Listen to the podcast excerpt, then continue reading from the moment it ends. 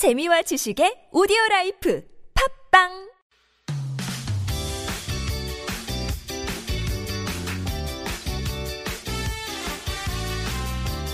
빅데이터를 통해 세상 돌아가는 이야기 살펴봅니다. 빅데이터 세상.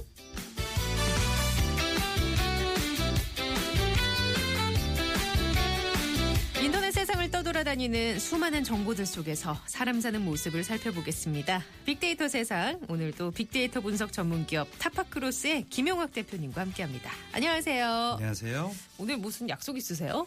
굉장히 네. 멋스럽게 하고 아, 있어가지고. 감사합니다. 아, 예. 어, 요새 그 직장 구하고 나서도 계속 공부해야만 버틸 수 있다. 뭐 이런 얘기 많이 하잖아요. 네, 무한 경쟁의 세대죠. 시대죠. 예. 네. 그래서 오늘 그 얘기를 좀 해주신다고요. 네, 샐러던트란 얘기 들어보셨어요? 이거 뭐랑 뭐랑 합쳐진 것 같은 네, 느낌이. 회사원들 급여 생활자를 뜻하는 샐러리맨과 네. 학생을 뜻하는 스튜어던트가 합쳐서 나오는 합성어인데요. 말씀하신 것처럼 여러 가지로 불안한 시대잖아요. 이 시대에 무한 경쟁의 시대를 살고 있는 직장인들이 생존 중에서 살아남기 위해서 자기 개발을 하는 것들이 일상화되어 있는 것이죠. 음. 근데 그런 트렌드가 최근에 좀 변화하고 있는 모습이 보여서 그와 연관된 말씀을 좀 나- 나눠볼까 합니다. 근데 사실 직장인들이 자기 개발을 하는 거는 뭐 오늘날의 얘기는 아닌데 그렇죠. 그게 변화하고 있다고 말씀해 네. 주셨어요. 자기 개발 서적이 서점과에 굉장히 많이 깔리기 시작한 시점이 좀 길게 보면 97년도에 외환위기 이후에 음. 그러니까 명퇴, 뭐 그렇죠. 구조조정 네, 이런 게 맞습니다. 나오면서 예. 그래서 직장에서 어, 자신의 능력을 좀더 향상시키고자 자기 개발을 많이 했었죠. 그래서 말씀하신 것처럼 뭐 경영 혁신이라든지 능력이나 성과주의 같은 용어들이 그때서부터 많이 나왔고요. 네. 90, 90년대 초반에 굉장히 히트했던 베스트셀러 스티븐 코비의 성공한 사람들의 일곱 가지 습관이라는 습관이라는 책이 있잖아요. 저희 집에도 있었던 것 네, 같아요. 저도 있습니다. 이거 꼭 사서 읽어야 될 것처럼 생각이 되었고. 맞아요. 예. 그 이후에 뭐 구본영 박사나 공병, 공병호 교수님처럼 어, 자기개발서들이 많이 나왔어요. 자신의 강점에 집중해서 자신이 가장 잘하는 일을 할 수 있는 방법들. 그래서 자신을 경쟁력 있게 보여주기는 브랜딩을 하자라는 얘기들이 많이 나왔었죠. 브랜딩하자. 네. 내 자신을 브랜딩하자. 네. 어떤 개념인지 좀 더 구체적으로 설명해 우리가 그? 기업이나 상품 같은 것들을 소비자한테 잘 알리기 위해서 어, 특정 상품이나 단체의 이름을 쉽게 알아보고 뭐 글자나 숫자 도안 같은 것들을 상징성 있게 만드는 것들을 브랜딩한다라고 하잖아요. 네. 내 자기 자신을 하나의 상품으로 간주하고 나의 가치를 잘 나타내기 위한 일련의 활동들 그런 것들을 자기 자신을 branding한다라고 표현할 수 있을 것 같습니다. 음, 그래요. 이 브랜딩 한다라는 것은 그 앞에서도 97년도부터 이런 자기 개발의 개념이 네. 본격적으로 쓰이기 시작했다고 네, 하는데 네. 사실 그때는 제가 그때 직장 생활한 건 아니지만 네. 주로 어학이라든지 그렇죠. 그러니까 뭐 비즈니스적으로 상대를 해야 되는데 네, 어 네. 내가 좀 영어가 안 된다. 일어가 안 된다. 네. 이런 거 말고는 사실 다른 자기 개발은 네. 종류가 많지 않았던 것 같아요. 그래서 빅데이터를 한번 살펴보니까요. 예. 어, 말씀하신 것처럼 취업과 연관되는 능력들을 획득하기 위한 부분이 가장 많았고 그 다음에 나타난 것이 자격증이었습니다. 음. 그래서 이제 어학 외에 특별한 자기 특기 네네. 같은 것들을 만들기 위한 자기 개발이 많이 나타났었고 그 다음에 언급되고 있는 것들이 취미입니다. 약 38.2%의 비중으로 나타나고 있는데요. 음. 네. 이 취미가 자기 개발의 트렌드를 조금 변화하고 있는 요소로 어, 자리 잡고 있습니다. 직장 생활이라든지 일상 생활에서 스트레스가 굉장히 많아진 시대잖아요. 그렇죠. 그리고 또 최근에는 어, 일찍 퇴직을 해서 제2의 삶을 꿈꾸고 있는 사람들도 많아진 거예요. 그런 거와 관련된 자기 개발의 노력들이 음. 여러 가지 형태로 나타나고 있는데요.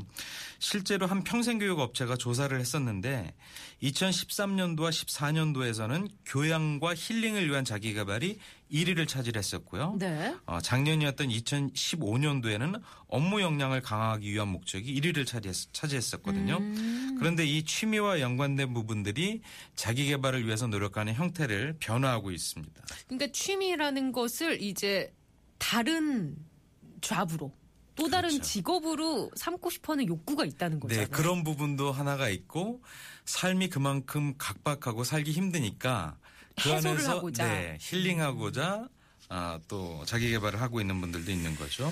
예. 그래서 말씀하신 것처럼 예전에는 자신의 능력을 업그레이드 시키기 위한 목적이 가장 강했는데 그 첫 번째가 영어라든지 제2외국어 같은 네네. 거였고요. 이런 것들을 예전에는 그 온라인 강좌 같은 것들을 이용해서 많이 했거나 아니면 학원을 새벽 학원이라든지 그렇죠. 퇴근 이후에 갔었는데 예. 최근에는 학습지를 이용한 학습이 굉장히 늘어나고 있다고 해요. 저도 이거를 기사로 봤는데 네. 직장인들에게 이제 사실 우리가 학습지 선생님이 오셔가지고 네, 하는 네. 거를 이제 직장인들도 한다는 거잖아요. 그렇죠. 그 굉장히 낯선 모습인데 네. 최근 3년간 이 학습지 연관해서 성인 회원의 증가가 50% 이상 증가했다고 합니다. 음. 한 교육업체의 발표에 따르면 지금 한 3만 5천 명 정도가 학습지를 통해서 수강하고 있다고 하고요. 이 학습지 회사 같은 경우는 성인 회원 중에 약 87%가 영어나 일본어, 중국어처럼 어학 관련 거 네. 어, 공부를 하고 있다고 하고요. 내용을 살펴보니까 일단 학원에 비해 상대적으로 비용이 저렴합니다. 음. 그리고 본인 상황에 맞춰서 학습량이나 난이도를 조절하기가 쉽다는 거죠. 네. 학원 같은 경우는 좀 그러기가 어렵잖아요. 음. 그리고 일대일 관리를 받을 수 있기도 하고 그래서 학습지를 많이 이용하고 있다고 하네요. 그분들 숙제는 잘 하실까요? 그건 빅데이터에 안 나와 있나요? 아니 이거 뭐 해야 되는 숙제도 있는 걸로 알고 있는데 제 기억으로는. 예. 또 숙제를 잘 해야지만 따라갈 수 예, 있으니까요. 잘 맞춰지니까. 근데 그 학원으로 몰리는 수요도 여전히 있을 거예요. 네, 그래서 학원가의 변화도 뚜렷이 나타나고 있는데요. 지난 최근 5년간의 학원가가 초중고 학생들을 위한 학원이 대부분이었다면 최근에는 성인을 대상으로 한 학원이 크게 증가했는데 네. 무려 66% 이상 증가했다고 하네요. 어, 그래요. 네, 그리고 그 학원의 내용을 살펴보면 무용이나 화술이나 공예처럼 어학이 아니라 취미 활동을 배울 수 있는 학원의 증가 폭이 컸다라는 거죠. 음. 그리고 이런 취미 영역까지 자기 개발 분야가 확장되면서 배우는 방식에 있어서도 변화가 있는데요. one-day class라는 얘기 들어보셨어요? one-day class 그 예. 백화점에 가보면 예, 문화센터. 가면 붙어 있죠. 예, 몇월 며칠 네. 뭐딱 그. 하루. 말 그대로 네. 딱 하루에 체험해 보는 형태인 거죠. 음. 그래서 하루에 체험해 봐서 어, 이것이 내가 원하는 취미이고 네. 원하는 분야다 그러면 심층적으로 해당 분야를 어, 더 파고드는 형태의 네. 그런 방식의 변화가 크게 나타나고 있습니다. 그 one-day class 얘기는 우리가 노래를 한 곡 듣고 더 자세하게 한번 얘기를 나눠볼게요. 네, 알겠습니다. 근데 궁금한 게 우리 김용학 대표님은 자기 개발 어떤 거 하고 싶으세요? 어, 저는 연주를 조금 더 하고 싶은데요. 오, 뭐 드럼이라든지 아. 아. 니면은 제가 이제 어렸을 때는 기타를 좀 쳐서 예. 현악기 같은 것도 좀 다루는데 다른 악기 종류라든지 아니면 음각이라고 하죠. 우리가 이제 쉽게 도장 같은 것들을 아. 생각하시면 되는데 네. 자신이 원하는 그림이나 글씨를 판각을 해서 그걸 가지고 프린트를 하는 형태의 예. 아트 같은 것도 좀 배우고 싶고요. 아 그렇군요. 어, 또 그쪽은 또 처음 들어가지고. 어, 가까운 가족 중에 그런 활동을 하시는 분이 있는데 그 작품 활동을 모아서 달력으로 지인들한테 매년 나눠주세요. 굉장히 의미 있는 작업 같더라고요. 그렇군요. 예, 알겠습니다. 오늘 저희가 앞서서 와이파이 퀴즈 내드렸어요. 형설지공이라는 사자성어에 나온 이 곤충은 어떤 곤충인지 어, 정답 그냥 발표하고 넘어갈게요. 반딧불이었습니다. 반딧불이. 3712번님이 나이 60이 돼가도록 화면으로만 봤네요. 진짜 보고 싶어요. 하셨는데 어디서 출몰하는지 지금 곳곳에서 제보가 들어오고 있습니다. 4052번님 중미산 천문대 쪽으로 올라가다 보면 볼 수 있습니다. 라고 주셨고요. 7911번님은 며칠 전에 충주호에 동료들과 밤낚시 가서 봤습니다. 8064번님 아까 전에 동네에 그 반딧불이가 출몰한다고 하셨는데 화성시 정남면입니다. 한여름밤에 놀러 오시면 진짜로 볼 수 있어요. 라고 주셨어요. 반딧불이 보신 적 있으세요? 대표님? 어렸을 때는 뭐 아주 흔하게 봤고요. 네. 최근에는 정말 찾기 어려운 것 같아요. 그러니까요. 예. 자, 오늘 반딧불이 정답 많이들 보내주셨는데 선물 받으실 분은 7765번님, 3712번님, 4052번님 이렇게 세 분께 보내드리겠습니다. 오석준의 노래예요. 꿈을 찾아서.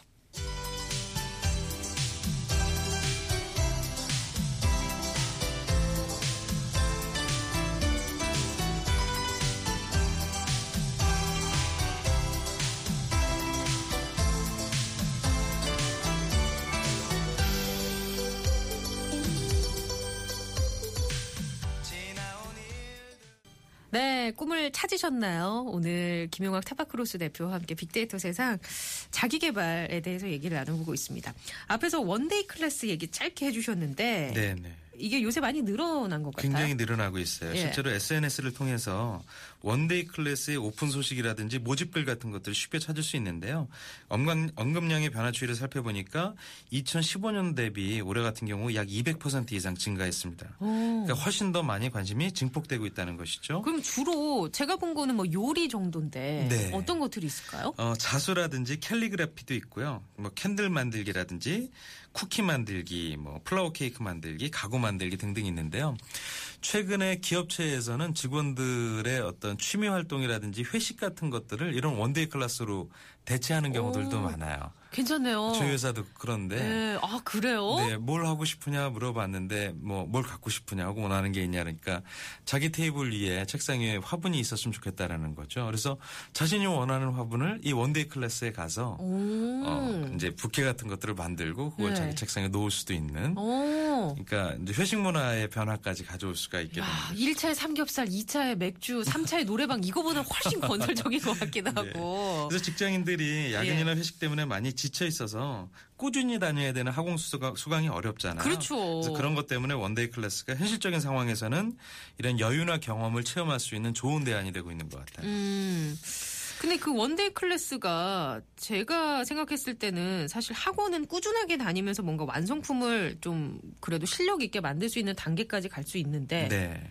하루만 배워서는 뭔가 좀 하다만 느낌이 들지 않을까요? 네. 그래서 이제 이것이 정말 아쉽다 그러면 네. 어, one-day class를 한 번 더 들을 수도 있고 아니면 또 다, 비슷한 규모의 다른 것들을 체험해보고 자기가 원하는 하나를 선택할 수도 있는 거죠. 음. 한 추억 포털 서비스에서 실시한 조사가 있었는데요. 네네. 직장인 중에 79.4%가 번아웃 증후군을 경험해 본 적이 있다고 해요. 그거는 좀 번아웃 증후군은 진짜 힘이 다 네, 소진됐다. 완전히 소진돼 버렸다, 얘기잖아요. 다 네. 타버렸다 이런 의미인데요. 너무 일에 몰두하다 보니까 그러니까 신체적으로나 정신적으로나 피로감을 호소하면서 갑자기 무기력해지는 것이죠. 네네. 이런 번아웃 증후군의 해결 방법 중에 하나로 취미 활동이 이제 각광을 받고 있는 건데 취미 활동의 선택을 하는 과정에 있어서 one-day class가 합리적인 대안이 되고 있는 것이죠. 음, 하고 싶은 게 굉장히 많거든요. 저도 역시 그런데 얇고 넓게. 네, 맞습니다.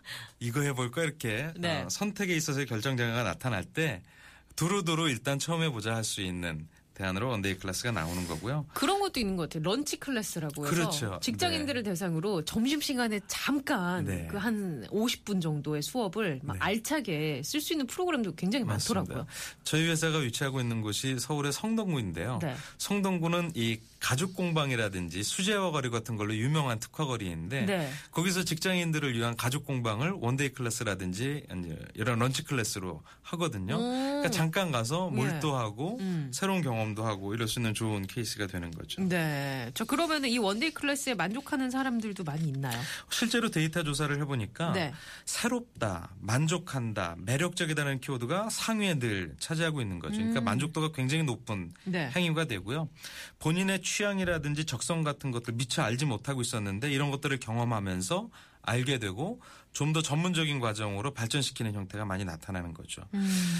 어, 최근에 가장 그 일반적인 소비 트렌드 중에 하나가 어, 체험이나 경험이거든요. 왜냐하면 온라인이나 SNS 통해서 해당 상품의 속성, 즉 재원이라든지 가격이라든지 이런 것들은 다 알아요. 객관적인 데이터는 네. 이미 다 나와 그렇죠. 있으니까. 정보는 쉽게 획득할 수 있고 네. 실제 그걸 경험하면서 이게 내가 원하는 가치를 갖고 있구나 이런 부분들을 할 수 있는 공간이 열리는 것이죠. 음, 그렇군요.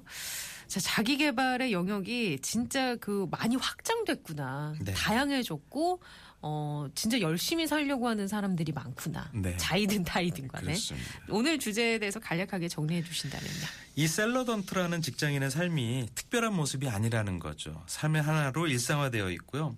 직장이 아니라 직업으로서의 가치를 먼저 고려하는 사람들이 늘어나고 있다는 모습이기도 하고 최근에 고령화 사회에 진입되어 있고 조기 퇴직이 또 일반화되고 있기 때문에 제2의 인생을 살기 위해서 자기 능력을 개발하는 분들도 많아졌고 또 인생의 질을 높이기 위해서 취미 활동을 더 강화하는 사람들도 늘어난 것입니다. 그래서 자기 개발 분야가 꼭 학습이라든지 능력 외에서 자신이 원하는 가치 형태의 취미 활동으로 그리고 그 안에서 일상에 지친 자신을 위로하는 형태로 더 확장되는 모습이 있다라고 볼 수가 있을 것 같습니다. 네, 알겠습니다. 오늘도 좋은 말씀 잘 들었습니다. 고맙습니다. 감사합니다. 7969번님이 저는 취미로 서예를 하다가 한자에 흥미를 느껴 한자 지도사 공부를 하고 있습니다. 아들에게 무한히 배우는 엄마의 모습을 보여주고 싶어서요. 라고 주셨는데, 야, 진짜 정말 대단한 어머니시네요. 앞으로 쭉 공부하셔서 멋진 모습 계속 아드님께 보여주시기 바랍니다. 자, 49분 37초 지나고 있네요. 서울시내 교통.